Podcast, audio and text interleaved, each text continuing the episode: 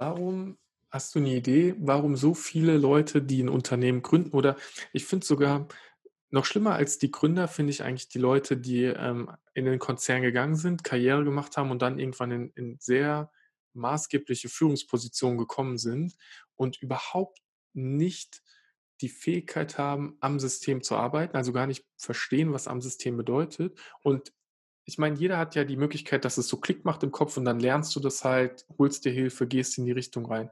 Aber wie schaffen wir das oder warum haben wir so warum schaffen wir so systematisch Menschen, die nicht das am System sehen, das am Unternehmen?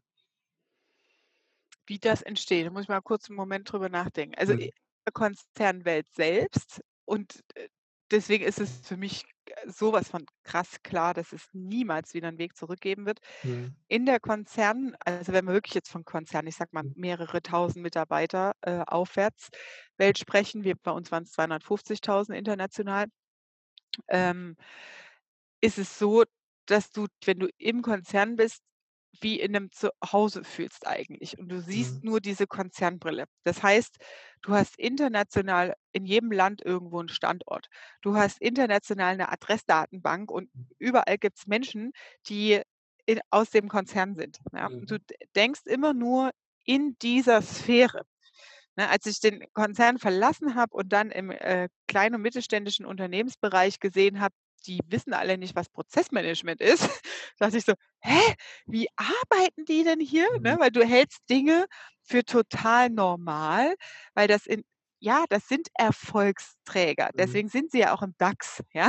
Ja. Deswegen sind es auch solche großen, meistens, äh, ne, über 100 Jahre, inzwischen 150 Jahrfeier, äh, Unternehmens und Brands, ob das jetzt Adidas, Faber-Castell oder sonst was ist, ja, die's seit zig Jahren gibt, weil sie eben diese Strukturen leben immer Mhm. wieder, weil sie eben das Unternehmen systematisiert haben. Und wenn du in so einer Welt lebst und groß wirst, dann nimmst du das alles für total normal Mhm. wahr, ja? Und dann bist du ein Teil im ganzen Rädchen. Mhm. Und ich glaube, also, das ist jetzt 'ne Hypothese zur Frage, warum schafft man's da nicht, am Unternehmen zu sein? Weil das, was du tust und das, was dir abverlangt wird, immer aus dem inneren Unternehmenskontext kommt, ne? Mhm. Es kommt also, da musst du schon wirklich auf Vorstandslevel, o ähm, also, ich, ne, war ja sehr weit oben in der strategischen Planung, da auch nach außen orientiert sein, den Blick nach außen zu haben, ja? Ich habe, äh, als ich das Trainingscenter geleitet habe damals, äh, mich gefragt weil da ging's so um PowerPoint-Diskussionen, was weiß ich was, ich: „Ja, was machen wir hier eigentlich? Also, das, was wir hier machen, verkauft doch nirgendwo mehr ein Auto.“ Mhm. Und das merkt doch auch kein Kunde, ne? Und Mhm. dann hast du dazu kommen noch diese taktischen, politischen Diskussionen nach Mhm. innen, wo's eigentlich grad und da, ne, bin ich so äh, jemand, der inzwischen sagt, ab einer bestimmten Unternehmensgröße wird es mehr politisch und taktisch Mhm. und viel weniger ergebnisorientiert. Mhm. Und dann werden Dinge gemacht, die für den Kunden keinen Effekt Mhm. haben, wo's nur ums eigene Vorankommen geht, wo's Mhm. um Konkurrenzverhalten geht.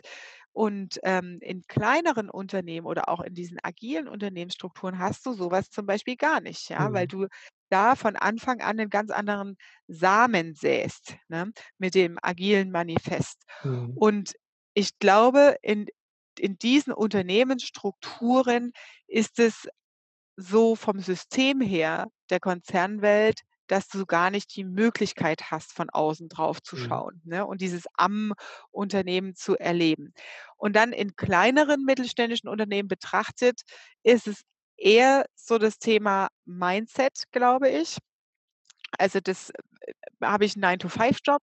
Will ich Mhm. am Wochenende aufm Sofa sitzen? Mhm. Will ich einfach nur irgendwie die nächste Netflix-Sendung gucken? Wie definiere ich mein Leben? Und da gibt's ja viele, viele, die sagen: „Boah, ich habe voll die Umsätze gemacht, ja, 150.000, boah“, ne? Mhm. Die für die ist das ganz viel, Ja. ja? Die die sagen so: „Wow, äh, sechsstellig, überhaupt 'n sechsstelliger Betrag, äh, und ich bin jetzt der Mega-Unternehmer“, ja? Mhm. Aber d dass das nicht wirklich viel ist, ne, und das kommt immer aus der Perspektive deines Umfelds auch an. Mhm. Also, wen hast du im unternehmerischen Umfeld? Und Mhm. wenn du da reinwächst, vielleicht auch mit Anfang 20 gegründet hast oder sehr früh gegründet hast und dann dich von 30.000 Umsatz irgendwie auf 150 hochgerobbt hast in den nächsten Jahren. Natürlich hast ist es 'ne Leistung, Ja. ja, und die gilt es auch anzuerkennen. Nur die Frage ist, wann bist du zufrieden? Und Mhm. und was treibt dich an? Und, ähm, was willst du in der Welt hinterlassen, ne? Mhm. Also, welchen Fußabdruck willst du hinterlassen? Was ist dein geistiges Erbe, was du da hinterlässt, ne? Und wie sieht's aus in der Übergabe am Ende, ja? Und, äh, da ist für mich jetzt auch, äh, ganz klar, wo habe ich mit meinem Mann besprochen, wo ich sage: „Jetzt stellen wir uns mal vor, spulen mal ganz vor in in Richtung, ne, Sterbebett. Äh, will ich eigentlich 'n Unternehmenskonstrukt aufbauen, wo irgendwann mal Kinder in 'ne Not kommen, entscheiden zu müssen, übernehme ich das oder nicht? Mhm. Ne, ja? Mhm. Also ist es ganz klar strategisch vom Unternehmensaufbau schon, das und das kannst du am Anfang machen, Mhm. welche Strategie wählst du irgendwann Mhm. und welchen Weg wählst du? Und diese Systeme und Strukturen kannst du ja aufbauen. Mhm. Das ist ja kein Thema. Total. Ich Brauchst das nur im Kopf die Klarheit, Ja, ne? ich habe das für mich auch, ähm, entschieden, dass ich gesagt habe, ich möchte irgendwann so sein, dass wenn ich einfach ausfalle, das Unternehmen einfach weiterläuft. Es wird zwar schmerzhaft sein, aber die Vision lebt, die Inspiration lebt, das System ist einfach da. Und sobald ich das geschafft habe, kann ich den ganzen Tag Spaß haben, weil ich kann machen, was ich will, weil am Ende gehört der Laden mir ja trotzdem. Mhm, genau. Ähm, ich finde ich bleibe mal bei 'ner Autometapher, weil ich die so liebe. Ich glaube, ich habe die schon ungefähr 100.000 Mal auch gesagt.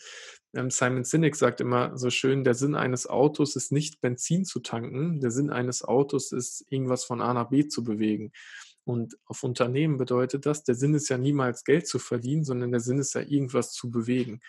Und ich finde, dass wir da grade bei den Kleinen also, weil wenn du jetzt sagst, 150.000 € ist nicht viel Geld, dann ich resoniere total mit dir und denke mir: „Ja, 150.000 € ist nicht viel Geld.“ Ich hatte letztes Mal 'n sehr merkwürdiges Gespräch in 'ner Auftragsklärung, wo ich auch, ähm, den Kunden gefragt habe: „Wie viel möchtest du, ähm, denn verdienen?“ Und dann sagt er so: „Ja, so 100 wäre schon gut.“ Und in meiner Welt ich dachte monatlich, auch von dem, was da schon alles passiert war, was das Unternehmen konnte. Ich dachte monat äh, monatlich wäre 100.000 und es war aufs Jahr gedacht. Und dann dachte ich so: „Boah, das ist aber irgendwie mit 30 Jahren etablierter Berufserfahrung in 'nem Markt, den ihr dominieren könntet, schon echt 'n ganz schön unambitioniertes Ziel, ähm, und irgendwie 'n bisschen verrückt.“ Und jetzt hören wieder Leute zu, die denken so: „Boah, der kann nicht sagen 100.000 € im Monat.“ Dann sage ich: „Die Frage ist, was tust du? Wenn du mit 100.000 € 10 Arbeitsplätze geschaffen hast, dann sind 100.000 € schon wieder relativ nicht so viel Geld einfach, weil Arbeitsplätze halt Geld kosten.“ Ähm, da uns natürlich auch irgendwie die Zeit runterrennt wir haben wirklich viele Themen. Ähm, Konzernstruktur, als du's gesagt hast, mir ist im Kontext Mitarbeiter direkt On-Off-Boarding so 'n typischer Klassiker. Wie kommt jemand rein? Wie geht jemand raus? Und grade raus ist ja in häufig so 'ne Frage, ne? In kleinen Unternehmen, ich habe das auch schon erlebt, da ist komplett Überforderung. Welche Passwörter gibt's eigentlich? Wer hat wo Zugriff und so weiter? Wenn du jetzt, ähm, deine neuen Mitarbeiter hast, hast du nicht nicht nur das Thema Onboarding, sondern wie hast du 'nen System für die, ähm, Weiterentwicklung der Menschen? Also, für alle, ne, typischer Konzern, einmal im Jahr Entwicklungsgespräch, dann Ziele setzen, die nach 3 Monaten obsolet sind und dann irgendwie merken, dass das irgendwie Käse war und 'n frustrierten Mitarbeiter haben, weil er hat keine Zielerreichung, weil er an seinen Zielen nicht gearbeitet.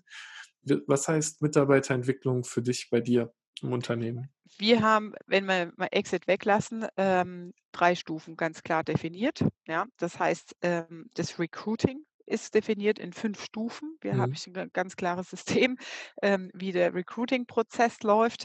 Sehr digital an der Stelle auch und sehr, sage ich mal, modern. Ähm, ich will jetzt nicht sagen agil, aber, ähm, das sind solche Sachen wie WhatsApp-Video, schick uns 'n Video oder, Mhm. ähm, es gibt 'ne Übungsaufgabe, ich habe ich jetzt für die Social-Media-Leute gehabt, die sollten 'nen Post oder 'n YouTube-Video erstellen und dann einfach nur die Arbeitsprobe einstellen. Mhm. Ähm, und alles andere passiert danach, ne? In Zeiten von Fachkräftemangel geht es darum, so früh wie möglich einen emotionalen Kontaktpunkt Mhm. zum Bewerber herzustellen, ja? Und das machen wir in diesem fünfstufigen, ähm, Recruiting-Prozess.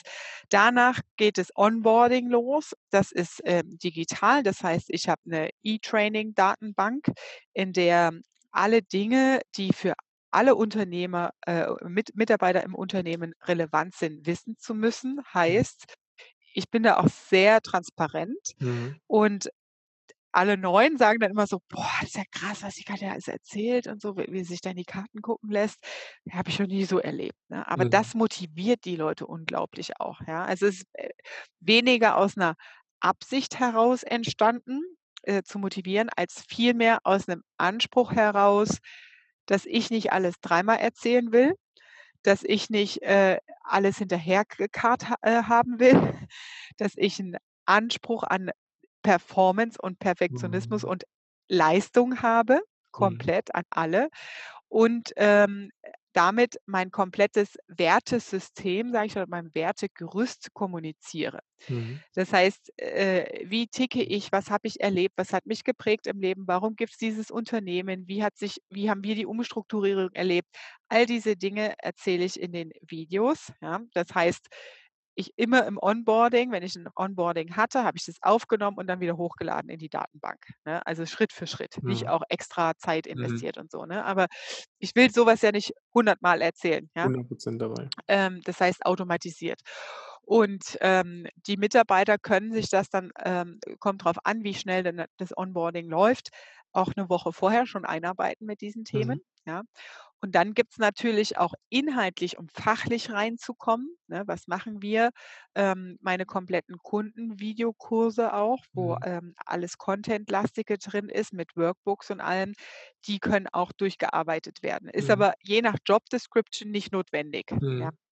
Und, ähm, der Onboarding-Prozess ist bei mir auf die 100 Tage definiert, ne? Diese Mhm. 100-Tage-Regelung Welpenschutz kann man auch sagen und ab da ist meine Messlatte deutlich anders. Mhm. Das heißt, die Erwartungshaltung Mhm. ist, dass nach diesen 100 Tagen alles läuft und ich Mhm. nix mehr erklären muss. Das Mhm. fängt an bei wenn ich Aufgaben verteile oder wenn ich 'n Teammeeting mache, dass ich erwarte, dass jeder sofort mitschreibt. Mhm. Weil ich habe keinen Bock, hinterher noch 'ne Auftragsklärung zu machen, Mhm. teamintern. Mhm. „Ja, wie war das jetzt noch mal? Wie hast du das noch mal gemeint?“ Und dann muss ich Mhm. alles noch mal erklären, weil Mhm. grad nicht aufgepasst wurde. Mhm. Nein, ist nicht.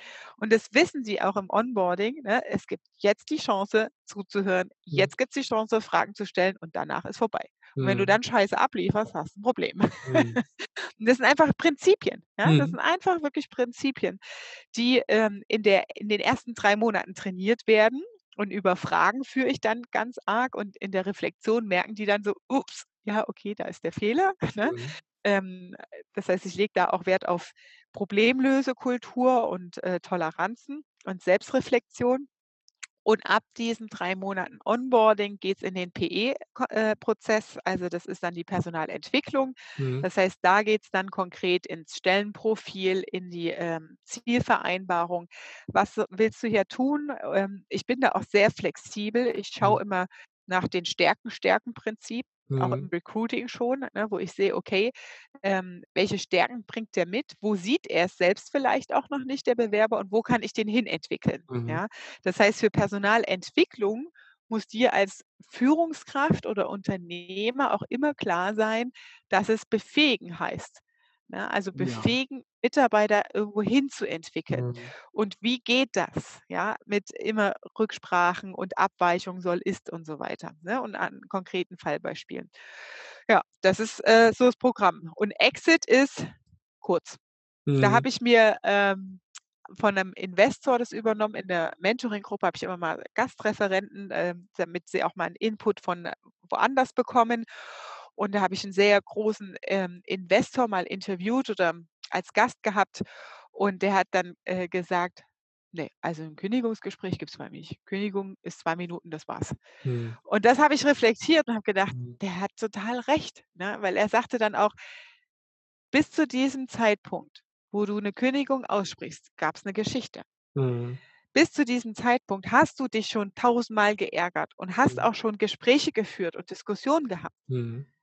Und dann ist Mhm. das die Konsequenz und das Ergebnis eigentlich nur die Kündigung. Mhm. Dich dann noch zu erklären und noch irgendwie Zeit hinterher zu schmeißen, Mhm. macht überhaupt keinen Sinn, Ja. ne? Oh ja, Und das das ist 'n Prinzip, das fand ich sehr, sehr gut und habe ich direkt übernommen. Mhm. Das das finde ich stark. Ich erlebe das also, ich musste noch niemanden direkt kündigen. Ich, ähm, durfte nur schon Kunden kündigen, mit denen wir nicht mehr zusammenarbeiten wollten und da bin ich dabei. Das war auch immer einfach kurz, schnell, schmerzlos. Was ich häufiger erlebe, und das ist tatsächlich, und den Aspekt muss ich da jetzt mal mitnehmen diese Gedachten, äh, Gedanken oder so, ähm, dass wenn du Teams hast und Teams sich verändern, aber Leute im Unternehmen bleiben, aber du merkst, da ist irgendwie ein Team, da funktioniert die Chemie zwischen Leuten nicht oder jemand wollte sich in eine Rolle entwickeln, hat dann aber gemerkt, okay, das ist doch nichts für mich, will sich wieder woanders hin entwickeln und du dann praktisch sagst, okay, ich nehme jetzt jemanden aus dem Team raus und setze den woanders rein. Ähm, was ich tatsächlich auch eigentlich irrsinnig finde, weil aus, wenn, das, wenn, wenn du ein Unternehmen hast und du hast ein Team und du hast jemand in deinem Team, der funktioniert überhaupt nicht, dann hast du garantiert irgendwo einen Wertekonflikt oder irgendwas ist dann super merkwürdig einfach und dann ist es eigentlich auch nicht getan mit, ich setze den irgendwo anders hin. Auf der anderen Seite ist es ja auch eine Illusion, dass du ein Unternehmen hast, wo jeder sich irgendwie gern hat. Ähm, aber ich erlebe das tatsächlich häufiger bei Kunden und in dieser schon größeren Konzernwelt, dass es so verhärtete Konflikte gibt, die eigentlich, wo du eigentlich einen rausnehmen müsstest.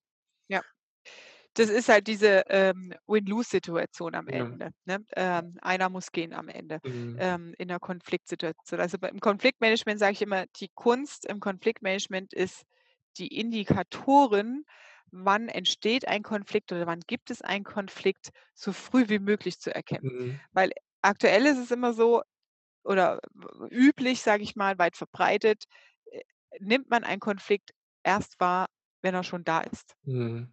Ja. Ja. Ähm, und dann ist es eigentlich schon zu spät. Oh ja.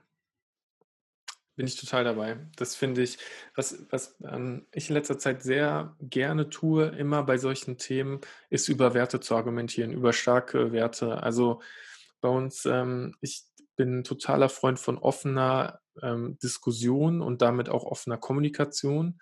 Und ich habe bei Zappos ähm, ganz tollen ähm, Wert mal gehört und verstanden, und das ist auch einer der Core Values, die sagen, wir schaffen offene und ehrliche Beziehungen durch Kommunikation. Und die Kommunikation selbst ist ja kein Selbstzweck, sondern ich finde dieses offene und ehrliche Beziehungen schaffen total schön und auch im unternehmerischen Kontext wertvoll, weil am Ende sind ja Beziehungen definieren halt ja auch, was wir überhaupt in der Lage sind, irgendwie zu machen. Ne? Das ist halt wirklich ähm, wichtig, das auch zu äh, sehen als Unternehmer. Ne? Also auch diese persönliche Ebene. Ich habe eben ähm, einen Austausch gehabt mit jemandem, der sehr tief im Disk-Modell unterwegs ist, ne? Mhm. also Persönlichkeitsstrukturen, Persönlichkeitsanalysen.